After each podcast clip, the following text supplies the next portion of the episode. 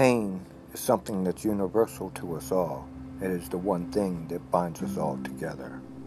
This is a poem about such pain, titled Tears. If I saw your tears, I would collect them like rain, store them in mason jars, labeled with pain. I will follow them from your eyes down your cheeks as I try to write about the stories that they speak. I would stop them with kisses and bring their flow to a halt as I try to convey that pain is not always your fault. I will hold your face gently as I dry both eyes and then whisper softly, You're too precious to cry.